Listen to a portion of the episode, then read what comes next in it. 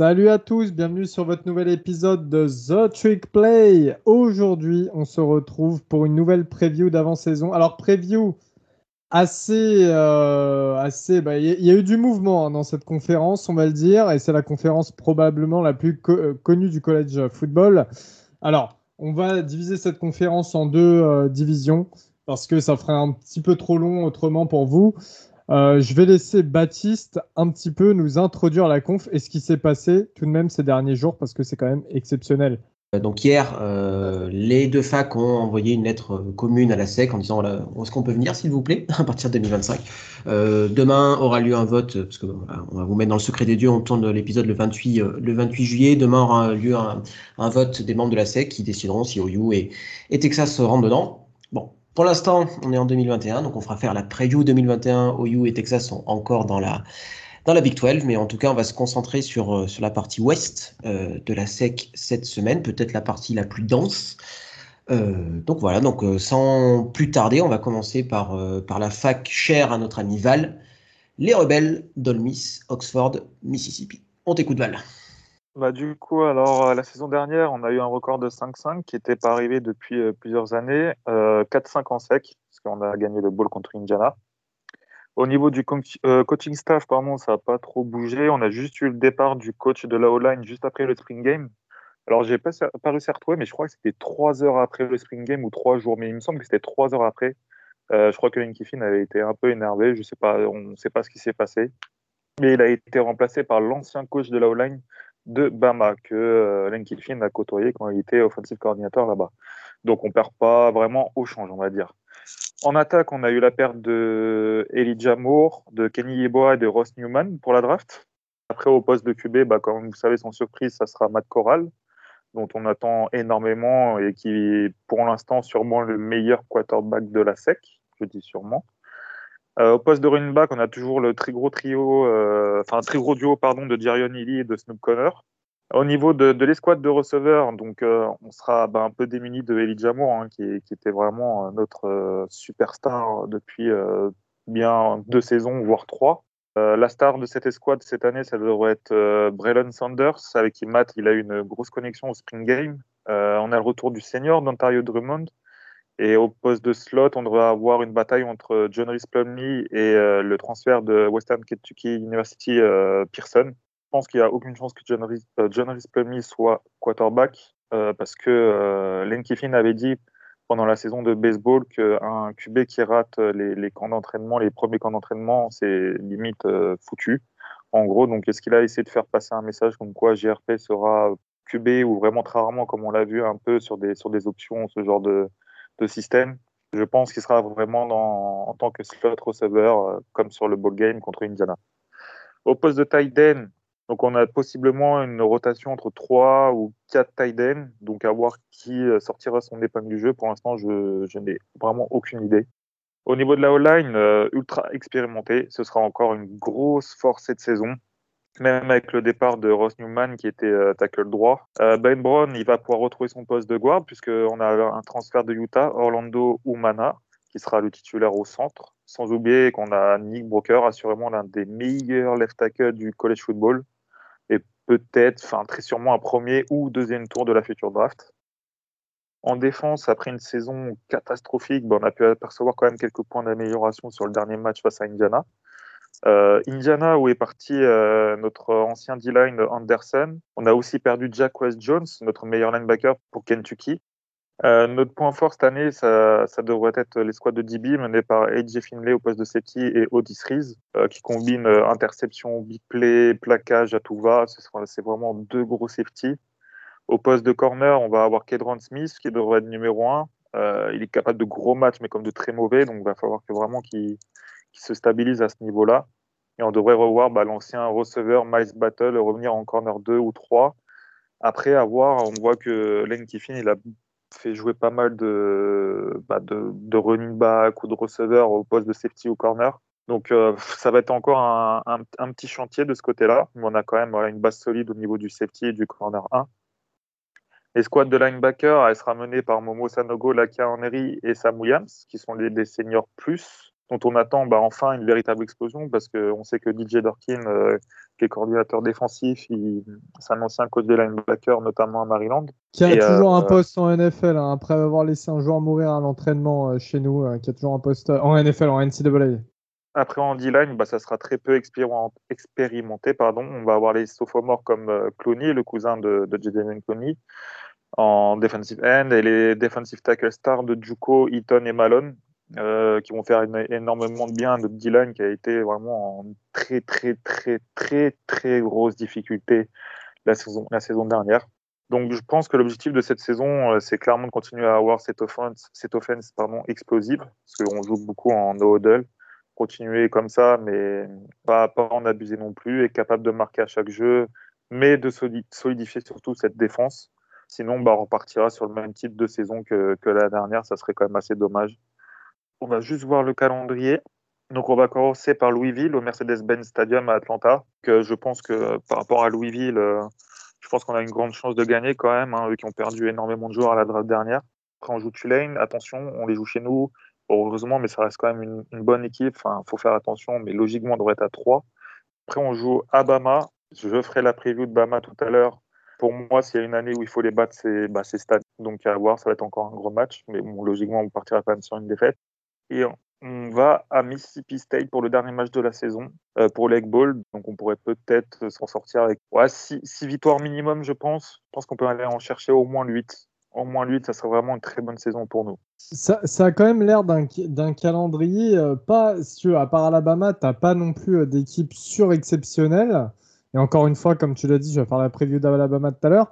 Mais ça a l'air un calendrier un petit peu galère avec des équipes qui peuvent surprendre. Ce que tu as dit, je pense que voilà, des équipes comme Arkansas, Tennessee, LSU, Auburn, Texas A&M et Mississippi State, c'est des équipes comme on peut, les, battre, mais on peut, perdre aussi c'est assez compliqué de, prévoir vraiment d'être sûr à 100% de dire bon ok là on va gagner.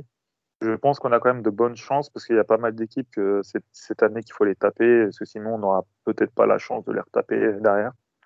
Donc euh, je sais pas ce qu'en pensent les autres, notamment peut-être euh, Ryan par rapport à LSU, mais je pense que voilà on a, on, a, notre carte à jouer en tout cas pour finir assez haut dans, cette sec. S'il y a bien une année où euh, vous avez des cartes à, faire jouer pour essayer justement de grappiller quelque chose, c'est vrai que c'est cette année. quoi. On le verra plus tard euh, avec, euh, avec la preview d'LSU, mais nous on reste sur une, année où ça va être compliqué d'être sûr et certain de pouvoir accrocher quelque chose. On a Bama où il y a, y a, vraiment un, un turnover sur l'effectif. donc il y a aussi euh, les Gators qui, qui ont, qui ont euh, Emory Jones. On ne sait pas encore s'il va performer au top. Donc ouais, pourquoi pas Pourquoi pas Ça peut être, ça peut être une année pour pour Ole Miss, c'est clair. Non, moi ce que je voulais dire, c'est que moi c'est un, match qui va pas mal m'intéresser et que si je peux, je regarderai attention.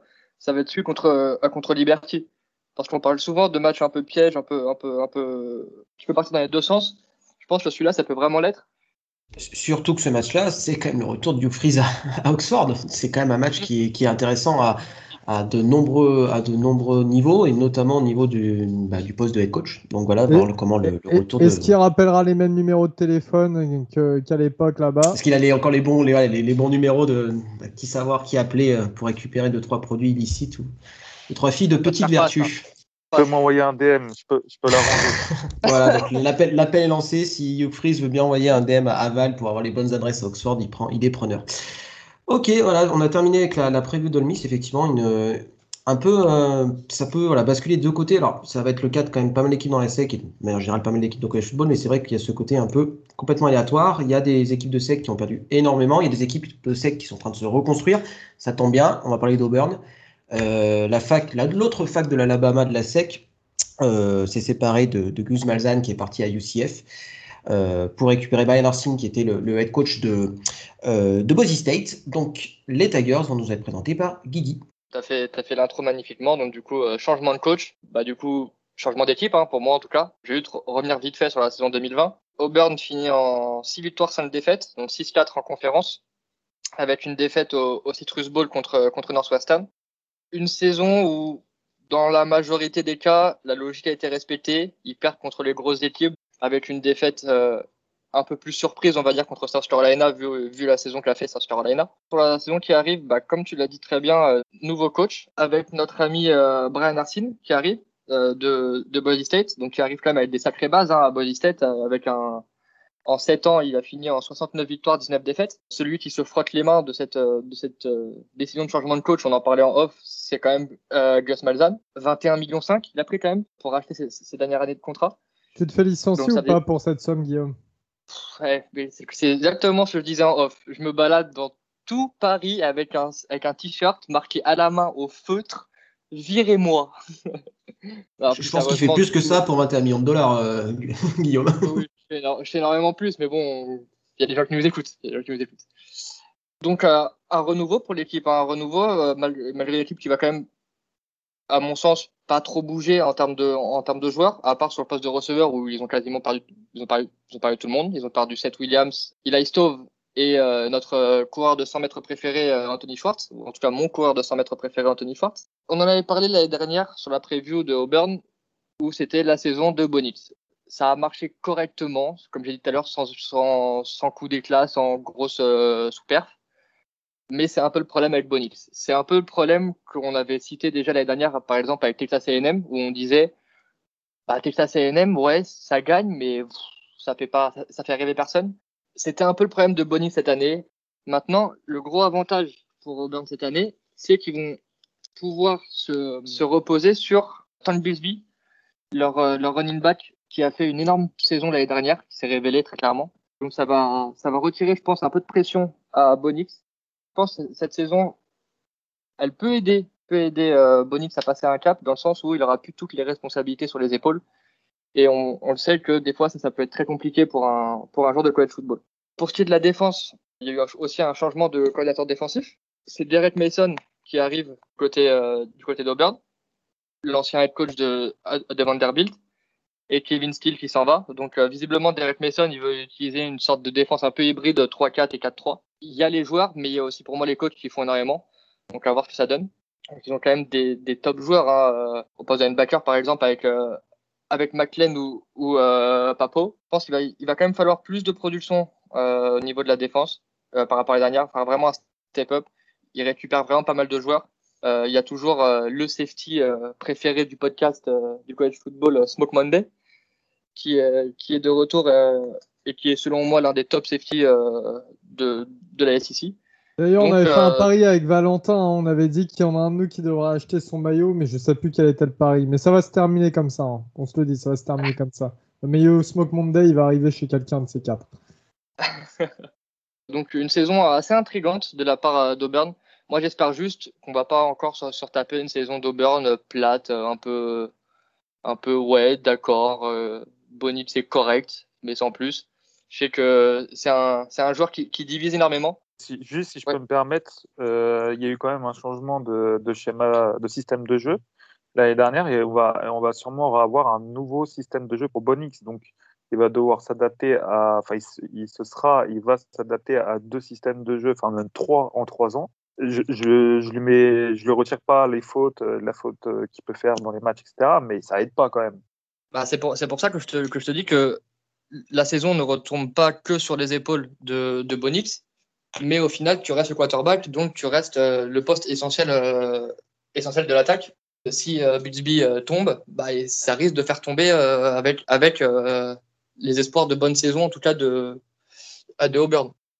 Pour ce qui est du calendrier d'Auburn, ça va commencer avec deux réceptions à Akron et Alabama State. À week 3, il, il se déplace à Penn State, le gros match hors conférence. Victoire euh, facile pour Auburn.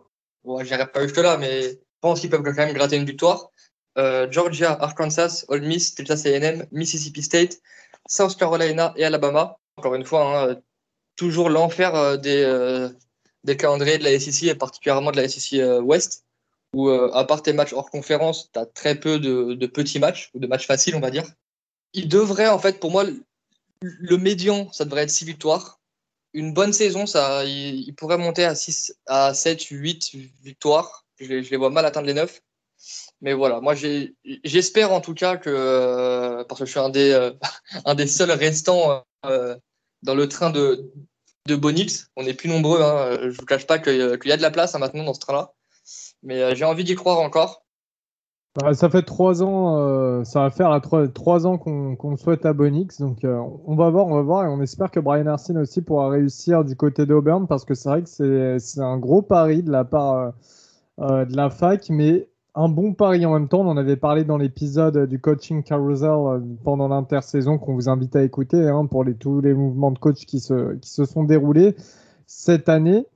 Tout de suite, on repasse du côté d'une équipe qui risque de ne plus être la seule équipe de son état euh, dans quelques années du côté de la SEC.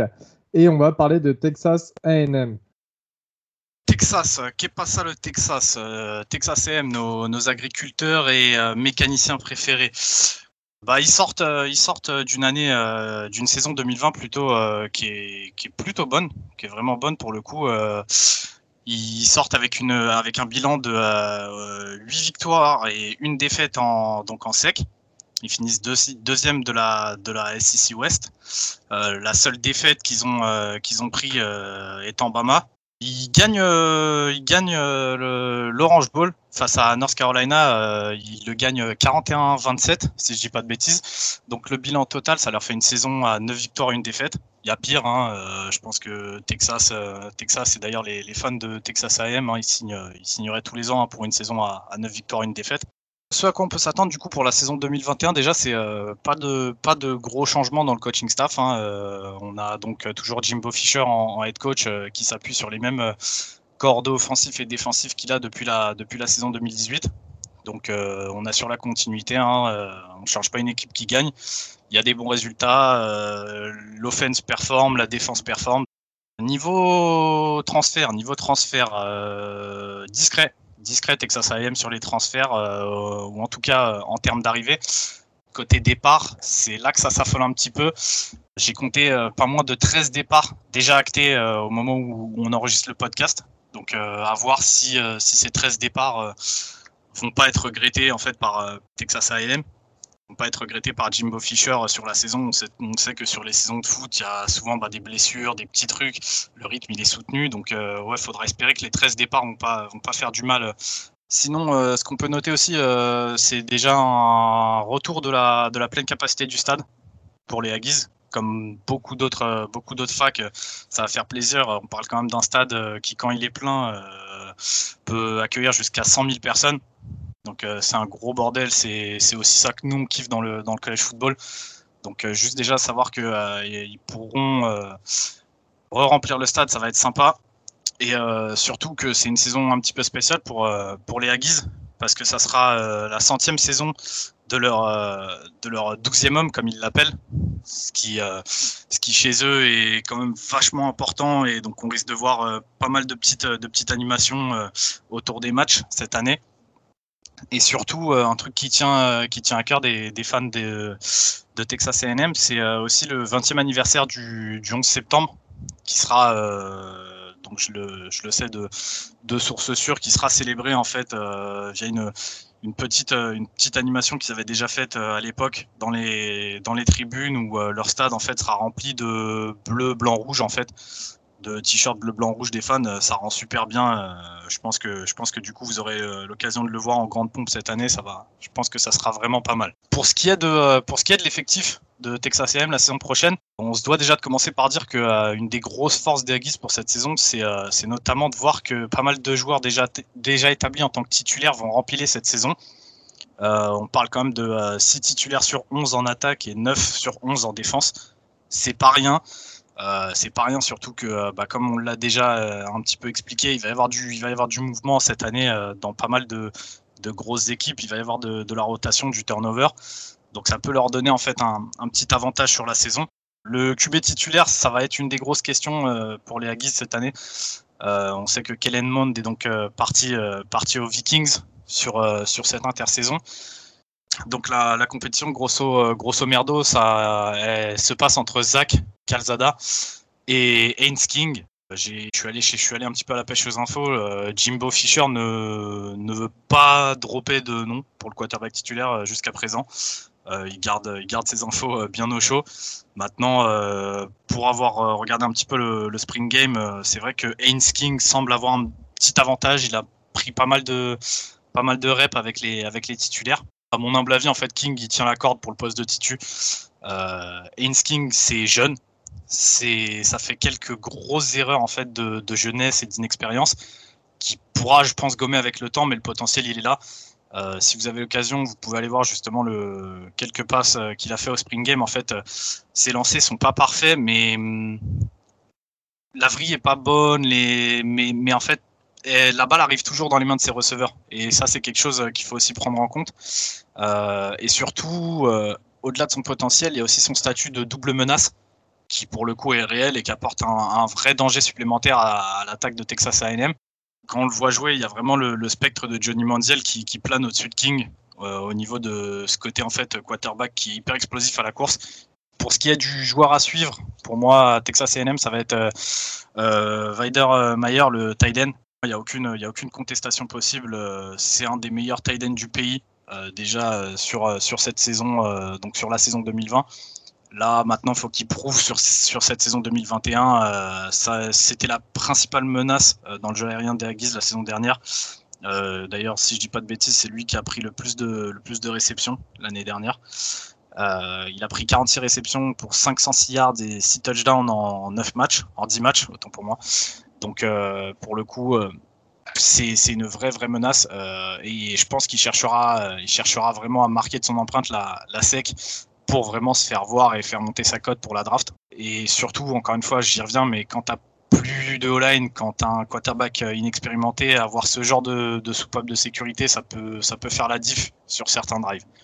Pour ce qui est des forces de, l'équipe, euh, je dirais vraiment la défense. La défense, euh, il y a 9 titulaires de retour sur 11.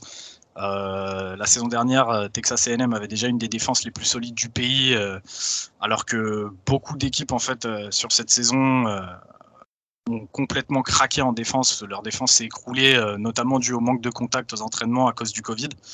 Pour le coup, je pense que ça, ça va vraiment faire la différence. On parle d'une défense qui était quand même première en SEC l'an dernier. Et elle repart avec euh, neuf titulaires, quoi. Neuf titulaires euh, qui sont tous forts d'une saison de plus en termes d'expérience et de maturité, qui reviennent sous les ordres du même corps offensif, dans le même système. Parmi, parmi les leaders dans cette défense, on retrouvera donc de Marvin Neal, le Dien Junior, c'est un des noms qui risque de revenir euh, au moment de la draft s'il fait une bonne saison. Euh, il finit la saison dernière avec euh, notamment 7 plaquages pour perte, 2,5 sacs, une interception, un fumble forcé et un fumble recouvert. Je pense que je pense que voilà, ça vous donne un petit peu le ton. on a aussi le linebacker donc Aaron Hensford.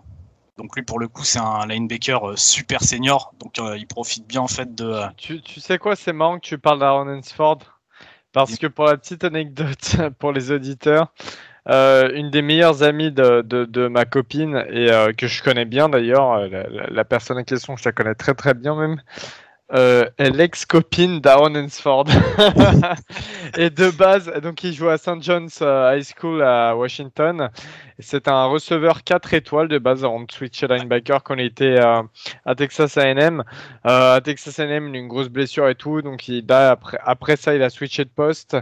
Mais euh, voilà, pour la petite anecdote, c'était euh, c'était le petit ami. Apparemment, il était très très sympa, pas très intelligent, mais très très sympa. Voilà, ça c'est des infos insider, vous les avez. Vas-y, je te laisse continuer. Pas, pas, de souci.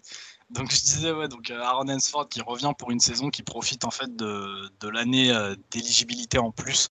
On se dit que c'est un retour quand même qui peut faire plaisir dans une défense. Ça te fait déjà deux, ça te fait déjà un homme par ligne avec de gros stats. Et pour finir, euh, j'aimerais compléter moi les squads avec euh, Leon O'Neill Jr. J'ai souhaité le mettre en avant parce que euh, pour le coup, euh, c'est un safety, un safety comme je les aime bien, un safety cogneur. Hein, je sais que ça va faire, ça va faire plaisir à pas mal d'auditeurs, mais ouais, c'est vraiment un safety cogneur. il est junior et il entre dans une saison qui est très importante pour lui parce qu'il doit désormais en fait step up pour vraiment s'imposer comme le leader de, de cette défense il a tout pour le devenir. Euh, il a l'énergie, le cœur, la production qui va avec. Maintenant, le reste, c'est vraiment, euh, à lui d'exploser quoi. Pour ce qui est des faiblesses de l'équipe, comme je vous le disais en fait euh, en début de, en début review d'effectifs, c'est compliqué de pas mettre la O-line parce que quand tu perds quatre titulaires d'un seul coup sur un des postes les plus importants du football, ça fait jamais du bien même quand, même quand tu réussis à garder l'élément euh, qui était certainement le plus talentueux du groupe. Donc là, pour le coup, je parle du garde euh, Kenyon Green, qui va très certainement passer tackle sur cette saison parce qu'il a, euh, il a le footwork pour. bah, malheureusement, même quand tu gardes le meilleur élément de ta line quand tu perds les quatre autres d'un coup, ça peut être compliqué. Ça peut être vraiment compliqué, et encore plus quand tu essayes de mettre en place un QB qui est inexpérimenté. Si, les Aggies ils veulent faire une, grosse saison en 2021, faut que la O-line se mette vite, vite, vite au niveau. Et c'est pour ça que justement le transfert de, de donc Johnson, comme je le disais, ça peut, faire du bien. Mais est-ce que justement tu penses que, et ça c'est la question qu'on se pose tous, les Aggies peuvent être, euh, faire partie des pièces maîtresses de la SEC à partir de l'année prochaine? Ou sur les prochaines saisons, tout du moins sur, les prochaines saisons, ouais. Je pense que sur les prochaines saisons, ils ont vraiment ils ont vraiment une carte à jouer. Euh, le talent, il est présent dans l'effectif. Il y en a du talent, il y en a à tous les niveaux. Euh, c'est Jimbo Fisher, il fait vraiment, il a fait un gros chantier à Texas A&M. Donc ouais, le talent il est là maintenant. Euh, ce qui risque de pêcher pour cette année, en tout cas 2021, ça va être donc l'inexpérience du QB et de la O-line. Je pense que ça va être dur de performer euh, encore plus en fait en, en, sec, donc en SEC, quand tes deux postes, quand les deux postes les, plus importants de ton attaque, que sont le quarterback et la O-line, ont autant d'inexpérience. Là, tu pars quand avec euh, pas mal d'inconnus. Du coup, en conclusion, euh, je, vais, je vais passer un petit peu sur le, sur le, sur le calendrier là, de Texas AM. Calendrier compliqué parce que les déplacements sont, sont, un, peu, sont un peu étranges. Euh, encore une fois, je ne sais pas si c'est dû au Covid, dû à, à, certaines restrictions dans certains États, mais euh, il y a certains matchs que Texas AM aurait dû jouer à domicile, ou du coup ils partent en déplacement. C'est un, peu, un peu compliqué calendrier, calendrier qui est pas euh, qui est pas si facile euh, que ça à jouer. Maintenant, ils esquivent quand même euh, Georgia, donc les Bulldogs et Florida, donc les Gators. C'est vraiment, il y a moins de faire quelque chose avec ce calendrier. Maintenant, faut faire attention à pas se faire surprendre. Je vois bien, moi personnellement, je vois bien un 8-4 pour Texas A&M. Alors oui, c'est pas aussi bien que que la saison dernière. Maintenant, comme je le dis, il y a deux grosses interrogations en attaque. Et il y a d'autres équipes qui vont se renforcer et essayer de, essayer de faire jouer leur Vatou. Donc je vois bien, je vois bien 8-4 avec des défaites euh, donc possiblement à Bama, à, LSU et à Ole Miss. Euh, enfin contre, contre Bama, contre LSU et contre Ole Miss. Ces trois matchs-là vont être, euh, vont être vraiment compliqués. Je pense que ça va être les trois matchs les plus compliqués à jouer pour, pour Texas A&M sur, sur, la, sur la saison prochaine. Euh, faut aussi faire attention euh, pour Texas à pas se faire surprendre sur le premier gros choc qu'ils vont avoir contre Arkansas. Euh, il y a aussi Auburn, on sait qu'Auburn c'est jamais des matchs faciles. Et même euh, Mizou, Mizou, euh, ils aiment jouer les troubles faits. En fait, ils aiment venir prendre une petite victoire par-ci, une petite victoire par-là. Donc attention. Eh bien voilà pour la, la preview de Texas A&M. D'ailleurs, on vous souhaite, hein, enfin on vous invite plutôt à aller suivre le compte Twitter de Texas A&M France. Puis ça y est, on repart légèrement vers l'est. Alors on a parlé d'Olmis, qui est l'université du Mississippi euh, en tout premier lieu. On va aller chez le voisin rival, Mississippi State, les Bulldogs, donc avec Mike Leach, euh, comme head coach, euh, qui est un des gros head coach du college football. Euh, qui sort d'une saison un petit peu compliquée. Guigui, est-ce que tu peux nous parler un petit peu de Mississippi State? Ça a un petit peu, euh, je sais pas, on dirait que ça a perdu un peu de la valeur d'antan ou de ces dernières saisons. Il y a un truc qui va mal là-bas. Le système, le système de, de Mike Leach, c'est quand même un truc assez euh, conséquent et pas facile à mettre en œuvre. Donc la, la Air Red, je pense qu'il fallait un petit temps d'adaptation et je pense très sincèrement que l'espèce de, de mur de fumée, on va dire, de small screen euh, de la week 1 face à LSU. C'était plus une anomalie, on va dire, où fait des euh, difficultés un peu des défenses à se mettre euh, dans le bain cette saison, plus que plus qu'à autre chose. on rappelle évidemment hein, après ce match, hein, KJ Costello, choix numéro 7 de la draft. ça, c'est à jamais, hein, à jamais dans nos cœurs.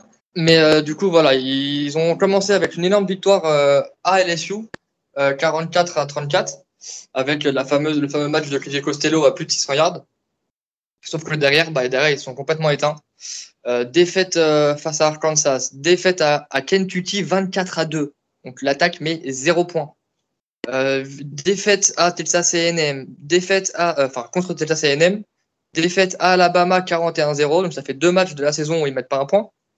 Victoire face à Vandy, défaite contre Georgia, Ole Miss et Auburn, et victoire face à Missouri, grâce aux, règles de ball un peu allégées, on va dire, les dernières, on va savoir comment avec un bilan à 3-7.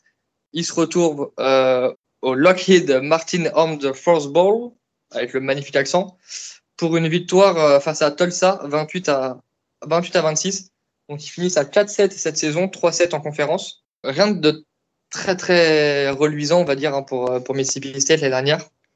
Donc maintenant, euh, la deuxième année euh, avec Mike Leach, euh, changement de quarterback, du coup, vu que, enfin, changement oui et non, parce que j'ai Costello la saison dernière s'était fait bencher déjà par, euh, par Will, Will Rogers, si j'ai pas de bêtises. Donc, je pense que ça sera, ça sera encore une fois Rogers qui, qui aura les rênes de cette attaque. Qui était trop freshman d'ailleurs. qui était trop freshman, ouais. Il a pu étudier et être formé, on va dire, par Mike Leach, comme c'est sa première année, même si c'est pas, si je dis pas de bêtises, c'est pas Mike Leach qui l'a recruté. Il a déjà pu le former, en tout cas, dès son arrivée sur le campus. Ça, c'est un bon point. L'offense, l'année dernière, a marqué 14 points ou moins sur 5 de leurs 11 matchs. Ça, c'est juste pas possible. Donc, il va falloir un gros step-up de cette, attaque, en partie, de, en Rodgers. Ils ont de bons receveurs, euh, par exemple avec euh, Jaden Walley, qui a été euh, euh, All SEC freshman. Ils ont Joko Marks au poste de running back avec Dylan Johnson. Pareil, c'est des bons pass catchers. De toute façon, les running backs sous Mike Leach, tu t'en fous totalement. Enfin, en tout cas, pour qu'ils euh, ils, vont pas courir avec la balle, donc faut qu'ils aient des mains. Tes running backs, c'est des receveurs 80% du temps. Tu t'en fous qu'ils soient, euh, que ce soit des, euh, des bulldozers euh, entre les tackles.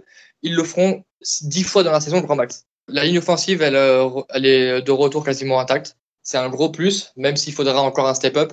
Pour la défense de, de Mississippi State, euh, le, pour moi, la plus grosse, la plus grosse inquiétude, ça va être qu'est-ce qui se passe s'il y a un blessé? Parce qu'ils ont des joueurs corrects, on va dire, bons, corrects. Mais sauf qu'en fait, derrière ces joueurs-là, derrière les titulaires, en gros, c'est que des joueurs euh, qui n'ont soit rien prouvé, soit qui ont prouvé qu'ils n'avaient pas forcément le niveau. Il va vraiment falloir une très bonne préparation physique et prier pour qu'il n'y ait pas de casse, parce que sinon ça peut vite devenir très catastrophique. Par contre, ce qui peut être intéressant, leur euh, duo de cornerback, qui euh, pour moi est l'un des meilleurs de SEC, avec euh, Martin Emerson et Emmanuel Forbes. Ça va encore être une année de transition pour moi, je pense. Euh, ça, va, ça va jouer les profondeurs du classement de la SEC West. Maintenant, plus que des victoires ou des défaites, ce qu'il faudra regarder, je pense, c'est la manière, s'il y a du progrès euh, dans, le, dans tout ce qui est schéma de jeu. Parce que vraiment, l'année dernière, moi, je les ai vus une ou deux fois, les mecs étaient juste perdus, en fait. Dès que ça défendait en zone, l'attaque a été, a, complètement perdue. En défense, ça se regardait, on aurait dit Florida. Enfin, euh, c'était euh, c'était pas beau, c'était pas, c'était vraiment pas beau. La clé de cette, euh, de cette saison, est-ce que la, la RR de Mike Leach va commencer à, à mieux rentrer, à mieux s'intégrer? Mais encore une fois, au-delà des victoires et des défaites, pour moi, je pense que cette année, il faut plus regarder le contenu plutôt que le résultat. Ouais, juste si je peux te compléter sur vite fait. Euh, je pense qu'on va avoir une réelle surprise avec euh, la connexion Will Rogers et, et Wally, si je ne me trompe pas, Wally, son, son nom, ouais, le receveur. Euh, les deux étaient true freshmen. Euh, ça va être, euh, ils ont vraiment joué les deux de façon assez incroyable, notamment en plus, euh, ils ont toujours en left tackle Charles, Charles, Cross, donc ça fait une ligne de vie ultra intéressante pour cette attaque. Donc je pense qu'il faut, je pense que comme tu as dit, il va falloir du temps quand même. Il y a une, c'est quand même une transition, mais je pense qu'on peut avoir une réelle surprise euh, sur euh, sur le duo euh, Will Rogers et et Wally. Mais euh, ça, ça, peut être intéressant et ça peut être un, un bel axe euh, de d'avenir pour cette équipe. Pour ce qui est de leur calendrier, ils se déplacent à Memphis dans ce qui pourrait être pour le coup un, un beau match. Pareil, un beau match en conférence. Sur les deux équipes que j'ai fait, là, leur, euh, le troisième match en conférence, et je trouve deux belles affiches. Derrière, ils reçoivent LSU, ils se déplacent à Texas A&M, ils reçoivent Bama, ils vont à Vanderbilt, ils reçoivent Kentucky, ils se déplacent à Arkansas et Auburn, euh, ils reçoivent Ole Miss. En étant un peu optimiste, on va dire, je vais leur donner allez, 3-4 victoires. Mais derrière, sur le, sur le calendrier SEC, j'ai peur que ça soit, ça soit encore une marche trop haute pour, pour nos amis les Bulldogs.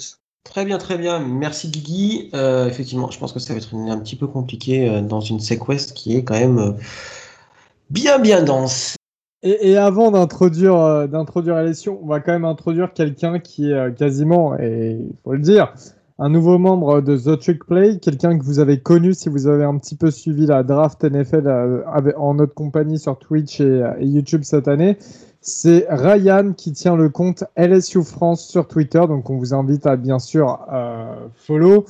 Et, euh, Et Ryan, que vous allez être amené à entendre assez régulièrement ou à voir sur les lives. Il fait aussi les lives, euh, bah, les matchs, euh, les matchs historiques qu'on fait en live sur Twitch. C'est un des deux commentateurs avec Guigui et Balayette que vous connaissez bien. Donc voilà, Ryan, déjà bienvenue à toi. Merci de nous, nous avoir rejoints quelque part et, et merci d'aujourd'hui introduire ton équipe favorite qui n'est autre que la Louisiana State University. Salut Ryan. Salut à tous. Euh, bah, déjà merci, euh, merci à vous de, m'avoir invité. Euh, c'est cool, c'est très cool et je rejoins donc le mouvement du, du podcast avec un gros enthousiasme et j'espère que on va faire des belles choses. Donc sinon, pour présenter un petit peu donc LSU, comme a dit Baptiste, on sort d'une saison 2020 qui est très compliquée, que ce soit au niveau du sportif, notamment euh, sur le bilan. euh, le bilan, on fait un 5-5, on peut se dire que euh, c'est pas trop mal, mais c'est surtout sur le contenu des matchs qui était vraiment, euh, vraiment horrible. Euh, pas de ball, qui me, qui me mène justement au deuxième problème, c'est l'extra sportif. Euh, la saison 2020 très très très compliquée pour euh, pour la fac donc de Louisiana State, euh, que ce soit sur le foot, sur le basket, il y a eu plein de plein de problèmes euh, qui, qui du coup fait qu'on refuse en fait carrément euh, le bowl avant même euh, avant même de savoir si sportivement on aurait pu se qualifier. On a tout de suite été disqualifié du bowl suite à des problèmes avec l'équipe justement avec le programme de football. Donc ouais, c'était compliqué. Ça, on le savait dès, dès la draft en fait, dès la draft NFL, qui a vu en fait une bonne partie de notre effectif de 2019 partir. On savait que ce serait compliqué, mais pas à ce point-là. Euh, les, moments forts de la saison, il y en a, eu aucun, pour tout vous dire. Euh, derrière ça, euh, on a du coup Ed Orgeron qui, s'est tout de suite mis, au travail il a tout de suite vu en fait qu'il y avait de gros problèmes, que ce soit en attaque ou en défense. Ses, assistants ne lui convenaient pas, donc il a tout de suite tranché dans le vif. Donc out Bopellini. Euh, je l'appelle l'escroc parce que sur euh, tout le temps qu'il a passé chez nous, il a rien montré. Euh, on prend notamment, comme le disait tout à l'heure Guigui, euh, 623 yards contre Mississippi, Mississippi State à la passe seulement. On prend 55 points contre Bama, ce qui est le record ever en fait. C'est le, le- plus de points que nous a mis Bama sur toute notre histoire. Donc Bopellini out directement. Euh, Il a été remplacé du coup par Darante Jones, qui est, l'ex-coach DB euh, des Vikings du Minnesota. Il a aussi travaillé euh, donc aux Bengals et aux Dolphins, pareil en tant que coach DB. Pour ce qui est de l'attaque, il a mis en place en fait Jake Pitt, qui est quelqu'un qui a euh, 10 ans d'expérience en NFL. Il était notamment l'année dernière coach QB aux Panthers et il a été recommandé justement par Joe Brady. Euh, donc euh, l'ancien l'ancien corps offensif euh, Steve Hensminger, il est devenu analyste pour LSU. Et, donc on part en fait avec, avec tout ce petit beau monde là et, et on espère que ça va faire ça va faire le taf pour 2021. Euh, pour ce qui est des pour ce qui est des transferts, des transferts, on a récupéré donc le safety Major Burns. En grosse signature, je parle, on a Major Burns euh, qui est un ancien safety euh, noté 4 étoiles et qui est natif justement de Bâton Rouge, qui était euh, donc l'année dernière aux Bulldogs de Georgia. Et surtout, signature très importante, on récupère Mike Jones Jr., le linebacker de Clemson. Il va nous faire du bien pour le coup. Mike Jones Jr. je vais, y venir un peu plus loin, mais il va vraiment faire faire du bien cette escouade de linebacker. Euh, sinon, news importante, euh, on va enfin, euh, on va enfin récupérer toute la capacité du stade, comme la plupart des, comme la plupart des équipes de NCA. Et ça va, ça faire du bien. Ça va faire du bien de revenir un petit peu à, ce qu'est le college football, toute l'ambiance et tout qu'on peut retrouver sur les matchs, ça va être sympa. Euh, l'effectif, l'effectif. euh, du coup, pour ce qui est de des QB euh, du poste de quarterback, il y a encore une petite interrogation parce que Ed Orgeron n'a pas officialisé le truc. Mais je pense que le QB starter, Miles Brennan, va récupérer sa place. Le problème, c'est que vu que Max Johnson a fait quand même une belle saison l'année dernière et a montré de belles choses, il reste dans la compétition. On n'a toujours pas de QB 1 officiellement. Mais Miles Brennan va, je pense, prendre le, prendre le job pour la Week 1. Euh, c'est le QB senior. L'année dernière, euh, il n'a pas pu, euh, pas pu faire toute sa saison à cause d'une blessure. Et il a aussi montré de belles choses. Je vois pas en fait. je vois vraiment pas, à part si, si en off Max Johnson montre des choses exceptionnelles, mais sinon je vois pas comment Miles Brennan pourrait ne pas repartir en fait comme QB starter. On a comme gros joueur, on a à suivre, je veux dire, on a notamment Derek Stingley euh, beaucoup de gens connaissent euh, car il est l'un des DB les plus euh, les plus polarisants en fait à suivre en college football.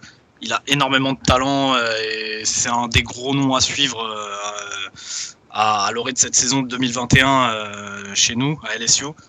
Et on a aussi Keishon Boutte en tant que receveur qui, semble être le successeur en fait de, de Jamar Chase et de Terrace, et de Terrace Marshall.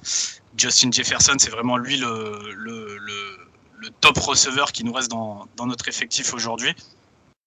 Et sinon, euh, pour ceux qui ont envie euh, de scruter un petit peu plus, euh, je vous avoue que dans mes notes, j'ai noté John Trey Kirklin, qui est donc un receveur senior, qui a pas eu beaucoup de stats à LSU, justement barré par une compétition qui était vraiment exceptionnelle, mais qui nous sort euh, un spring game où il a joué justement des deux côtés du terrain. Il a joué avec les deux teams durant le spring game et il nous sort euh, une fiche euh, à 16 catchs pour 209 yards et deux touchdowns. Donc gardez, un, gardez un œil sur lui. Je pense que cette saison, c'est possible qu'il fasse parler de lui dans le slot à, LSU. Pour ce qui est des forces de, LSU cette saison, donc j'ai noté les DB. Je me suis creusé un moment la tête parce que je pense qu'on va avoir une D-line qui va être monstrueuse, mais finalement, je, je suis revenu en fait sur les DB parce que euh, cette année, c'est incroyable. Euh, comme je vous le disais, en 2020, il y a- Bob Pelini n'a jamais su euh, utiliser toutes ces armes-là parce que notamment Derek Stingley s'est blessé, puis du coup Eli Ricks a récupéré le, le poste de cornerback 1 euh, pour, pour une grosse partie de la saison et que derrière le, les schémas de jeu en défense ne fonctionnaient pas et qu'on a pris la sauce de tous les côtés, mais cette room de DB elle est vraiment incroyable. Je pense que là, sur toute notre room de DB, on, on a bien facilement 6 joueurs, 6-7 joueurs qui, euh, sur les prochaines années, vont, vont se faire drafter en NFL. J'en ai aucun doute là-dessus. Euh, Il y, a, y a du talent, que ce soit en corner, en safety. Euh, cette année, on a encore signé euh, un safety 5 étoiles et un autre euh, 4 étoiles, mais border 5 étoiles, euh, qui risquent de jouer dès leur année freshman. Il y a du talent et je pense vraiment qu'en termes de, de talent pur, c'est vraiment cette room de DB qui, va, faire, en fait euh, une bonne ou une mauvaise saison pour LSU et qui va conditionner en fait toute notre saison. C'est-à-dire que si eux jouent à leur niveau, normalement notre défense va être lock. Parce que justement, comme je vous l'ai dit, il y a aussi euh, beaucoup de monde sur la D-line. J'ai pas envie de faire de, name dropping, mais euh, on pourra en parler si vous voulez plus en avant dans la saison. Mais effectivement, même en D-line, il y a du monde.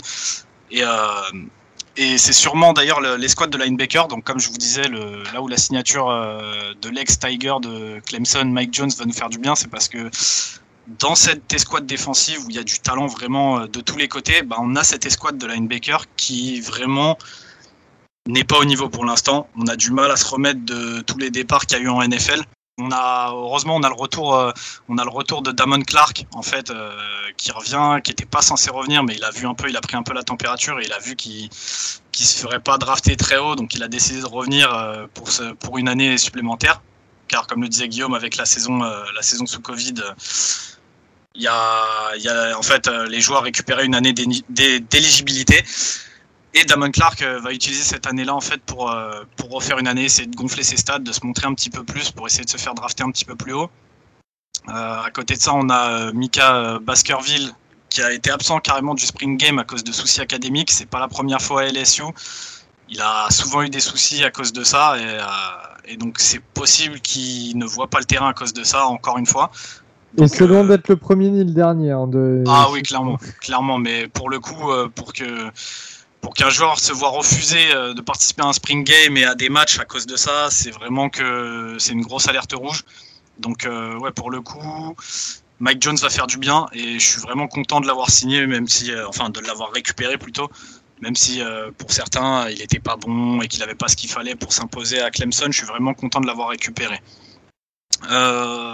Sinon, comme deuxième red flag dans cette équipe d'LSU, on a aussi le, la room de running back. Alors je m'explique, il y a beaucoup de talent en fait dans cette room, mais le problème c'est qu'elle s'exprime pas.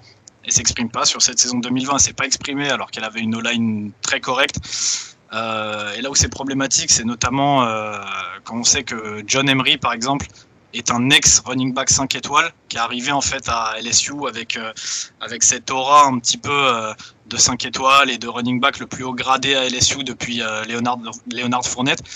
Et le mec ne, ne convainc pas. Le mec n'arrive à rien en fait. Il s'est même fait sauter sa place par Tyrion Davis Price. Et je pense que s'il se met pas très vite, très vite au niveau, c'est possible que Davis Price récupère le, starting job euh, une deuxième fois pour l'année 2021, je parle. Et le problème, c'est que John Emery est senior. John Emery est senior et, euh, comme je vous dis, c'est un ancien 5 étoiles. Donc, faut qu'à un moment, il prenne sa place et qu'il et qu'il fasse des stats, tout simplement. Euh, pour vous dire à quel point cette room de running back ne convainc pas Ed Orgeron, c'est qu'on a même testé deux wide receivers durant le spring game à, ce, à cette position. Euh, et, et, Ed Orgeron ne s'en cache pas. En interview, il a même dit que pour l'instant, la room de running back euh, n'était pas au niveau et que, euh, c'était le, red flag de cette attaque. Donc on verra et j'espère que justement ils vont enfin, enfin nous montrer quelque chose. Sinon, je pense que vous le savez, le football c'est très compliqué quand on est quand on n'a qu'un seul côté qu'un seul côté du ballon et si on se repose trop sur notre attaque aérienne, bah petit à petit en fait les défenses risquent de s'ajuster et on n'arrivera à rien quoi. Donc euh, à voir, à voir sur cette saison 2021 sur cette saison 2021, l'objectif, je dirais, pour LSU, ça va être de, de, se remontrer en fait euh, au plus haut niveau, avant d'essayer de commencer à parler d'objectifs euh, championnat, SEC ou quoi que ce soit. déjà, essayer de se, de se réinstaller dans le top de la SEC, ça, ça sera déjà pas mal. Le calendrier est compliqué. Le calendrier est vraiment compliqué pour le coup. Euh, comme on le disait tout à l'heure avec, euh, avec Val, c'est une, une année où il y a beaucoup d'équipes qui ont, des incertitudes. Euh, retour du public, il y a eu du turnover dans beaucoup d'effectifs, donc la SEC va vraiment être disputée, je pense, cette année. Sur les matchs, les matchs à suivre vraiment qui peuvent être sympathiques sur notre saison, il y a l'opening game contre UCLA. Ça fait longtemps qu'on les a pas affrontés, ça va donner la température directement parce que justement UCLA est en train de, de redresser la barre un petit peu. Ça peut être un match euh, solide, très sympathique. Donc euh, dès la week one, vous pouvez déjà vous mettre sur un petit UCLA LSU, ça va être pas mal. Ensuite, on a le LSU Auburn. Auburn LSU, c'est toujours des, gros matchs. En plus, euh, le match de l'année dernière, j'ose espérer que les, Tigers de LSU vont revenir couteau entre les dents pour essayer de taper Auburn, histoire de, de, de les remettre à leur place, ça pourrait être pas mal. Et ensuite, euh, la série de, trois matchs donc après la bye week, donc euh, contre les Gators, contre Ole Miss et contre Bama. C'est euh, trois gros gros matchs. toujours hein, la, rivalité avec les Gators et avec Bama. les Gators qui vont avoir les gros à cause de 2020. donc pour ceux qui ne le savent pas, ils perdent le match sur, sur une petite anecdote à cause de Marco Wilson qui vrille complètement. Donc je pense qu'ils vont, euh, ils vont avoir, ils vont avoir les crocs euh, de venir nous taper en fait. Et ensuite Ole Miss. Si vous n'avez pas vu le match euh, contre Ole en 2020, je vous invite à vous le refaire sur, sur, sur YouTube. Vous l'avez en intégralité, vous allez voir l'espèce de match de fou furieux que c'était. Donc là, avec un Matt Corral qui arrive expérimenté, avec, comme je le disais tout à l'heure, quand, Val a fait justement la preview d'Olmis, euh, là, Olmis sont une équipe cette année, ça va être, euh, je pense, un gros, gros match-up.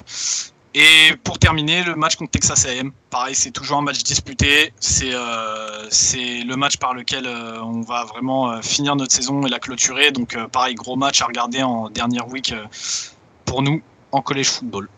Donc, je vous invite à le regarder. Je pense que ça va être un match de fou furieux. Celui-là aussi, ça peut être vraiment pas mal. J'avais euh, j'avais une question parce que c'est vrai que c'est un truc un petit peu que peut-être certains auditeurs et même nous, même moi en tant que fan de Marianne, on, se pose. C'est-à-dire que quand tu passes d'une saison pleine, totalement réussie, avec des records de fou, donc notamment avec Joe Bureau, euh, le titre national, à une saison qui est quand même très compliquée comme vous l'avez eu, Comment toi, et je te parle que d'un ressentiment personnel, comment toi tu l'as vécu et est-ce que tu t'y attendais? Comment ça s'est passé euh, un petit peu? Ah, comme, je te l'ai dit au début de la preview, le truc c'est que dès le soir de la draft, quand on voit qu'on a littéralement euh, tous nos starters qui sont partis, euh, on se dit tout de suite ça va être compliqué. Ça se reconstruit pas comme ça, c'est pas on n'est pas une équipe de NFL, là c'est un programme de, de, collège football. On sait que ça prend du temps, l'apprentissage n'est pas le même, tu peux pas tout de suite mettre des mecs qui sortent de high school ou qui n'ont jamais vraiment vu le terrain, surtout dans une conférence comme la SEC. Donc je pense que ne pas s'y attendre après 2019, c'est euh, se bercer quand même d'illusions. Pour ce qui est du ressenti vraiment perso, moi je m'y attendais. Après, comme je te dis, c'était surtout sur le contenu des matchs.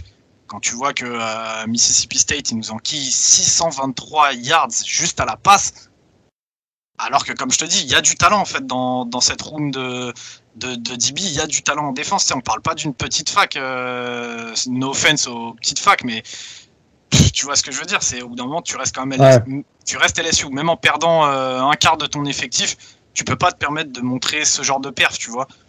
Donc euh, on s'y attendait, mais ouais, il y a certaines, il y a certaines défaites qui, qui ont fait mal et qui restent en travers de la gorge. Tu vois, te prendre un record de points contre Bama alors que tu es en rivalité, c'est pareil au bout d'un moment, tu regardes le match, tu te dis, les mecs, au bout d'un moment, un peu d'honneur et euh, excusez-moi de l'expression, mais portez vos couilles. Tu peux pas en fait te manger un record de points, même si tu as perdu des gens, même s'il y a des blessures. Tu vois ce que je veux dire? Donc ouais, on s'y attendait, mais ça passe pas. Il y a, certains matchs, il y a certaines oppositions qui ça pas. Franchement, ça passe pas, vraiment, je te le dis. Euh, donc j'espère voir autre chose cette saison. C'est pour ça que je te dis, au-delà du, bilan comptable à la fin de l'année, c'est déjà juste on peut se remettre. Euh, sur les rails en montrant que voilà LSU c'était pas juste une parenthèse enchantée 2019 euh, et que on reste là, on reste dans les dans les grosses euh, cylindrées en fait de SEC, euh, c'est déjà bien. Faut pas oublier que tu as tout un process derrière qui les jeunes d'aujourd'hui, surtout avec le transfert portal, ils ont pas que ça à faire. Les mecs ils pensent en businessman, ils pensent à la NFL. Tu peux pas leur montrer que deux années de suite tu prends des tarifs et que tu réponds pas aux attentes en fait. Euh, surtout encore une fois en SEC, les jeunes ils ont pas que ça à foutre, ils vont aller, ils vont demander des transferts, ils vont partir, ils vont aller chez des chez, chez, chez, des concurrents directs. Donc euh, faut vraiment se remettre sur les rails. Cette année on l'a on l'a raté, ok, c'était attendu, bah maintenant euh, on se remet la tête à l'endroit et let's go, on y retourne et on montre autre chose.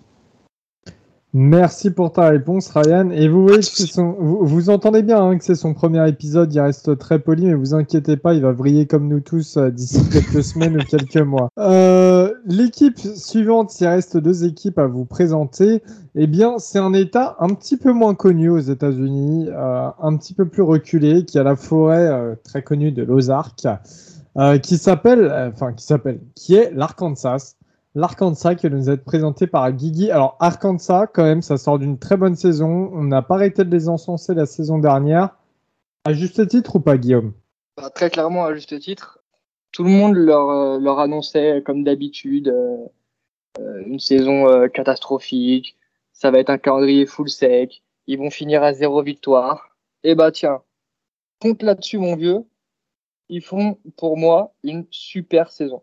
Alors, ça finit en 3-7, on est d'accord. Quand on regarde les saisons précédentes de Arkansas, ça n'a rien à voir. Euh, Arkansas, si je dis pas de bêtises, ils étaient sur une série de 20 défaites euh, en SEC d'affilée. À je sais plus si c'est à l'extérieur ou à domicile, mais ils étaient sur une série de 20 défaites. Ils ont euh, brillamment mis un terme à, à, ça face à Mississippi State en week 2. Donc ils, perdent le premier match contre Georgia. Ils battent Mississippi State qui sortait justement de cette victoire, victoire historique face à LSU. Derrière, ils perdent contre, contre Auburn sur euh, un, vol. Très clairement, on en avait parlé pendant l'épisode. Si vous voulez, si vous voulez euh, retourner voir notre épisode de la week 3, euh, on a eu un très beau descriptif de, notre, de, notre, de notre ami Robin, qui est arbitre en France, sur à quel point l'arbitre avait été nul et leur avait volé le match. Donc ils perdent de 2 points. Derrière, ils, perdent de 11 points contre Texas A&M. Donc Texas A&M, avec leur grosse saison qu'ils font, ça veut dire quelque chose. Ils battent Tennessee, même si Tennessee est dans une mauvaise période. Arkansas qui bat Tennessee, ça arrive pas tous les ans. Ils perdent face à, Florida où ils tiennent, en gros, ils tiennent la première mi-temps. En deuxième mi-temps, ils s'effondrent, très clairement. Ils perdent seulement de 3 points face à, face LSU. Ils perdent de 2 points face à Missouri. Et bon, ils prennent une gifle contre Alabama, mais ça, bon, euh, qui n'a pas pris le gifle contre Alabama l'année dernière. Donc voilà, ils, ont trois, ils ont trois victoires. Ils ont, on va dire, allez, un, peu le, un peu le truc de, c'est un peu le truc de, de loser de dire ça, mais ils ont trois presque victoires, on va dire, où il y a trois matchs où, qui, perdent à, deux ou trois points, euh, points d'écart. Donc c'était vraiment, une, je trouve, une super saison pour euh, pour Arkansas qui les a remis un peu dans le dans le bon sens de marche, souvenir de, de Sam Pittman.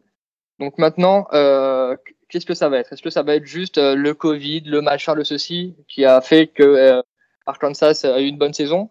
Ou est-ce qu'on est en train de, voir le début d'un commencement de quelque chose à Arkansas? Moi, j'aurais tendance à aller sur cette deuxième option. Euh, sur leurs 22 starters, ils en récupèrent 17, donc c'était énorme. Une très belle saison et de très belles perspectives d'avenir pour moi. En attaque, donc du coup, ils ont perdu Philippe France à la draft, au poste de quarterback. Ils récupèrent euh, Jefferson, qui avait euh, pris quelques, quelques snaps, voire un start, je crois un start ou deux l'année dernière euh, à cause d'une blessure de Franks, qui avait montré de très belles choses, qui était un, un freshman. Sur le sprint game, il a très clairement conforté sa place de titulaire auprès du, du backup Malik Hornsby. C'est un, un quarterback double menace. Le coordinateur offensif, c'est Kendall Wise, l'ancien head coach de Baylor. Je pense que Jefferson est un fit plus naturel pour, pour l'attaque de, de que Philippe Fuentes, qui est plus un pocket passeur qui peut courir, mais c'est pas son, son, sa principale qualité, on va dire. Ça va permettre de d'élargir un peu le playbook, ça va permettre de, de voir plus de choses, plus de design euh, de design QB run, plus de jeux d'options. Donc ça va mettre une, une dimension euh, une dimension supplémentaire à cette attaque. Ils récupèrent leur 5 line, donc ça je ai j'en ai parlé sur mes deux previews précédentes. Moi c'est quelque chose où je mets beaucoup de valeur là-dessus. On va en parler maintenant comme ça c'est fait. L'un, si ce n'est pas, bon allez, l'un des meilleurs receveurs de college football, pas juste de SEC, pas juste de SEC West, Traylon, Bur euh, euh, oui, Traylon Burks. J'adore ce joueur, il est grand, il est rapide, il a des bonnes mains. C'est, ça va vraiment être euh, leur arme principale avec le tight end Blake euh, et l'autre tight aussi euh, Hudson Henry, qui vont vraiment être pour moi les, les trois leaders de cette attaque aérienne. Assez fun à voir jouer. Il va y avoir plus de, plus de dimensions offensives, plus de choses différentes qu'on va pouvoir voir. Et j'ai vraiment hâte de voir euh, ce que ça va donner. Euh, petit nom aussi au poste de, au poste de running back, AJ Green. AJ Green, c'est bien AJ Green, c'est pas le, le receveur, euh, l'ex-receveur des Bengals. Et aussi dans la série, vu qu'on est sur la SEC West, puis il y en a pas mal. Dans la, série, j'ai un nom stylé, Rocket Sanders, qui est aussi running back, qui fait partie de la, de la running back room. Pour, pour cette attaque, moi j'ai vraiment hâte de voir ce que ça va donner. Ça peut être quelque chose de vraiment fun vraiment fun à regarder. Côté, le côté du ballon, côté de la défense, euh, va vraiment falloir qu'ils arrivent à mettre de la pression sur le quarterback. C'était leur vrai problème l'année dernière. Ça a été une des pires, une des pires équipes de SEC en termes de, en, termes de sacs. S'il y a un nom que vous devez retenir, moi c'est un joueur que j'adore, Jalen Catalon, un safety, qui est de base plus un, un gros hitter, mais qui a montré l'année dernière de belles choses contre la passe. Et euh, c'était un, un des leaders de cette défense. Je pense que, que, que Barry Odom, le coordinateur défensif, va pouvoir s'amuser un peu euh, avec euh, toute sa room de DB, donc emmené par euh, Jalen Catalon et par exemple l'autre safety, euh, Joe Foucha. Pour ce qui est du calendrier de l'année prochaine, forcément un calendrier plus sympa que l'année dernière. Il commence avec trois réceptions. Rice, pour commencer, leur futur copain de SEC, Texas. C'est un calendrier très compliqué avec des très gros matchs. Maintenant, il y a toujours ces petits entre guillemets cupcake games, euh, donc Arkansas Stan Bluff, Rice, Georgia Southern, pour euh, entre guillemets souffler un peu, ce qu'il n'y avait pas l'année dernière où c'était vraiment du, euh, t'étais à 1000% avec tes starters euh, quasiment H24. Maintenant, euh, c'est, si je dis pas de bêtises, le calendrier le plus trench of schedule, le plus élevé de la FBS, parce que quand tu tapes déjà juste te taper Texas dans ton calendrier hors conférence te taper ton calendrier de SEC West et quand tu croises avec la Est, bah, tu tapes Georgia, bah, je peux t'assurer que ça fait pas plaisir. Euh, Il y a des trucs plus sympas dans la vie que ça. Je vais continuer à la regarder, même si j'ai plus mon petit chouchou dans leur équipe. Ça peut être aussi voilà une, une équipe euh, d'un plus petit calibre qui peut être euh, qui, qui peut être fun à voir jouer en fait, parce qu'ils ont montré de très belles choses l'année dernière. Ah mais pour moi, ils vont, eh, franchement, hein, ils peuvent tabasser Mississippi State, ils peuvent se faire Auburn, peuvent, euh, ils peuvent déjouer. un- Franchement, ils peuvent, euh, ils peuvent taper Texas. Sam Pittman, Ah, sa Texas, deuxième même. saison, comme tu as Ça dit, c'est compliqué, hein, Elio. Mais Texas, on en a parlé pendant la preview Big 12, genre euh, Oui, mais Texas, ça reste Texas. Mais ils sont, mais ils sont, moi, en en, fait- ils sont en période de transition, alors qu'Arkansas, Oui. comme tu as dit, récupère tout le monde. Sam Pitt- Sam Pittman, sa deuxième saison, et moi que je trouve très bon comme head coach. Ouais, Eh, franchement, je, enfin, alors, Juste alors je suis d'accord, ils vont, ils vont, pas ils trop s'ambiancer sur une saison en fait. Pas ju- ju- juste pas. Oui, Pour bien moi, sûr. vraiment le truc c'est pas s'ambiancer sur une saison Bien sûr. parce que je suis, je suis le premier à râler quand il y en a qui font ça, euh, qui après une saison euh, se croient euh, se croient les rois du pétrole. Donc je vais pas commencer à m'amuser à le faire maintenant parce que bon, ça irait un peu contre mon propos. Je pense qu'ils peuvent ça, comme j'ai dit, ça peut être super sympa à avoir joué si ça, si ça clique bien, si ça, si ça reprend un peu le rythme de l'année dernière. Euh, maintenant, il n'y a plus tout le Covid, il n'y a plus toutes les largeurs défensives, enfin, il va plus y avoir toutes les largeurs défensives qu'il l'année dernière avec le manque, euh, dû au manque de, de pratique, euh, déjà rien qu'en termes de plaquage. C'était une catastrophe l'année dernière. Et toutes les équipes, hein. vraiment toutes les équipes, genre même Alabama, il y a des fois, tu te disais, mais frère, en fait, non, toi, tu, as, tu joues à Arkansas Pen Bluff, mais tu fais bluff, tu joues à Alabama. Genre, allez, Ouais. c'est le, le petit jeu de mots est gratuit, ça fait plaisir. Mais enfin, c'était vraiment horrible à voir. Et Mais donc je là, pense, cette année, je pense des- sincèrement que ça va des être dur vrais face au entraînements, des gros. vrais.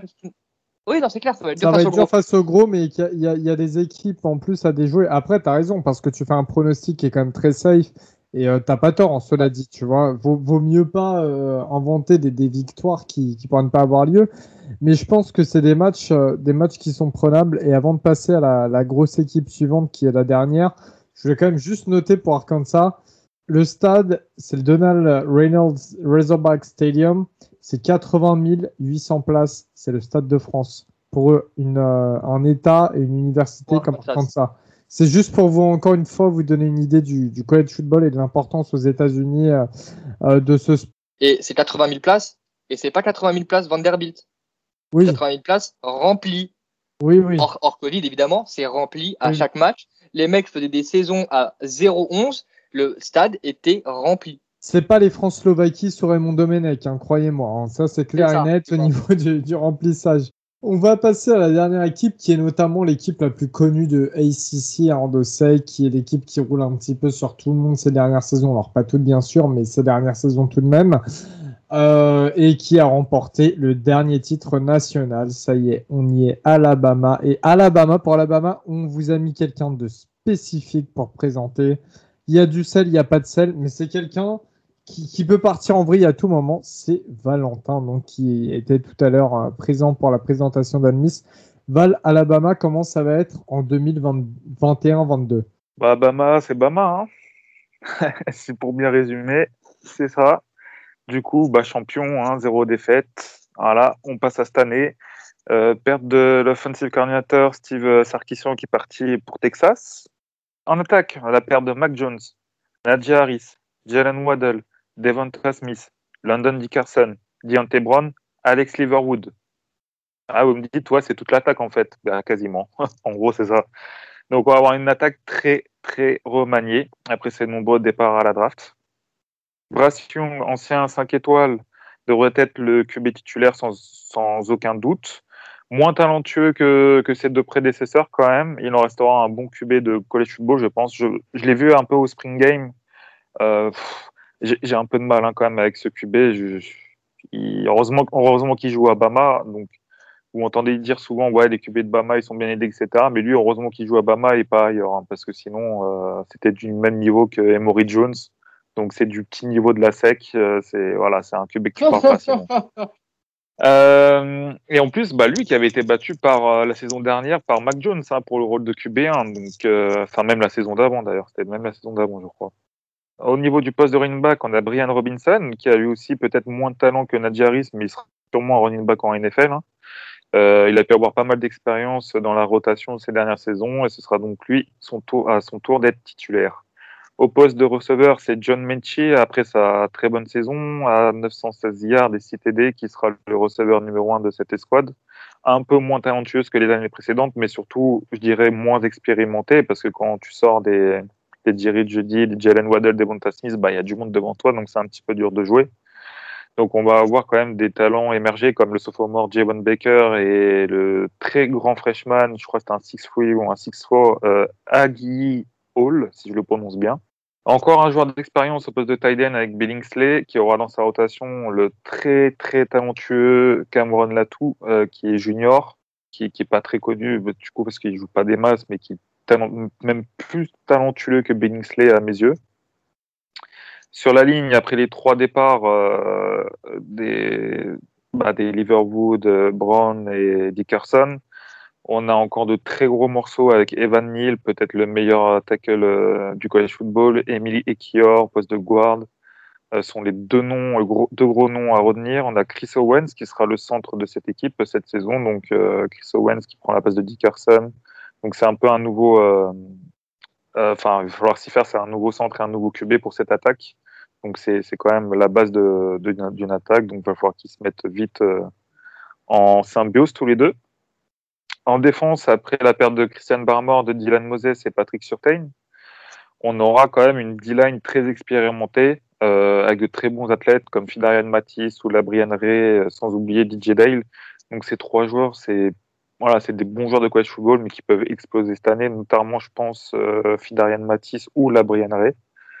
Euh, au poste de linebacker, Dylan Moses est parti, c'est pas grave, on a Christian Harris ce sera l'énorme star de cette, de cette escouade défensive.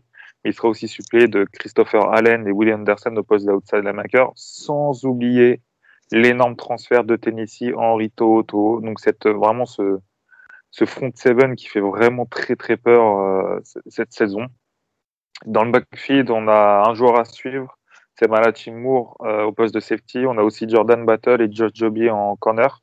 Donc c'est un petit peu moins fort quand même. Euh, voilà, on n'a pas, on n'a pas de Patrick Surtain ou de, de, joueurs vraiment. Tu te dis voilà, c'est un first first round assuré.